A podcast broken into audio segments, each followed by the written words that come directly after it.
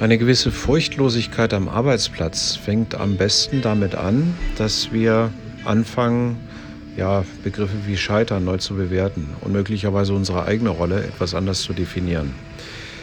Sie kennen das. Äh, oft kriegt man diesen Spruch, ähm, ja, äh, wir sollen unser Bestes geben. Diesen Tipp, den hören wir eigentlich ständig, ob das von Eltern, Lehrern, Trainern, Vorgesetzten, Freunden oder wie auch immer ist, äh, das,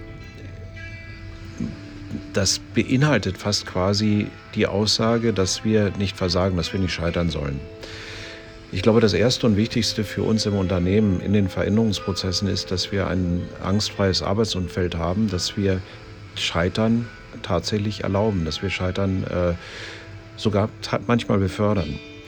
Wenn wir als Scheitern betrachten eine Erfahrung, die häufig vorkommt, dann können wir die Gefahr der Kosten, der Auswirkungen des Scheiterns auch relativ gering halten, weil die Leute keine Angst äh, davor haben, Dinge auszuprobieren, aber dann relativ schnell wieder abzustellen. Denn der Mut ist dann auch da, über das, was passiert, zu reden und möglicherweise Dinge auszuprobieren und dann gemeinsam dann sein zu lassen, wenn es dann wirklich schiefgegangen ist. Es gibt sehr, sehr viele Unternehmen, die heute den Standard für sich entwickelt haben, äh, Scheitern zu erlauben. Das Lustige an der Sache ist, es passiert relativ wenig oder gar nicht so sehr häufig.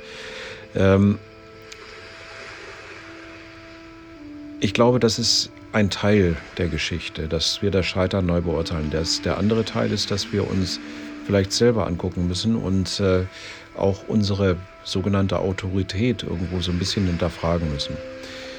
Äh, wir wissen es gut, wir geben Anweisungen, wir beurteilen Situationen, die ausgeführt werden müssen. Äh, es ist aber oft nicht ausreichend. Äh, gerade in diesen Veränderungsprozessen wissen wir nicht alles. Das heißt, mit dieser furchtlosen Arbeitsumgebung, der Erlaubnis, Dinge falsch zu machen, auch für uns selber, bringen wir am Ende Mitarbeiter dazu, eigene Ideen und Erkenntnisse einzubringen. Also zwei Dinge. Scheitern erlauben und uns so ein kleines bisschen umzustellen auf die Neugier. Wir dürfen neugierig sein auf die Ideen, die andere haben.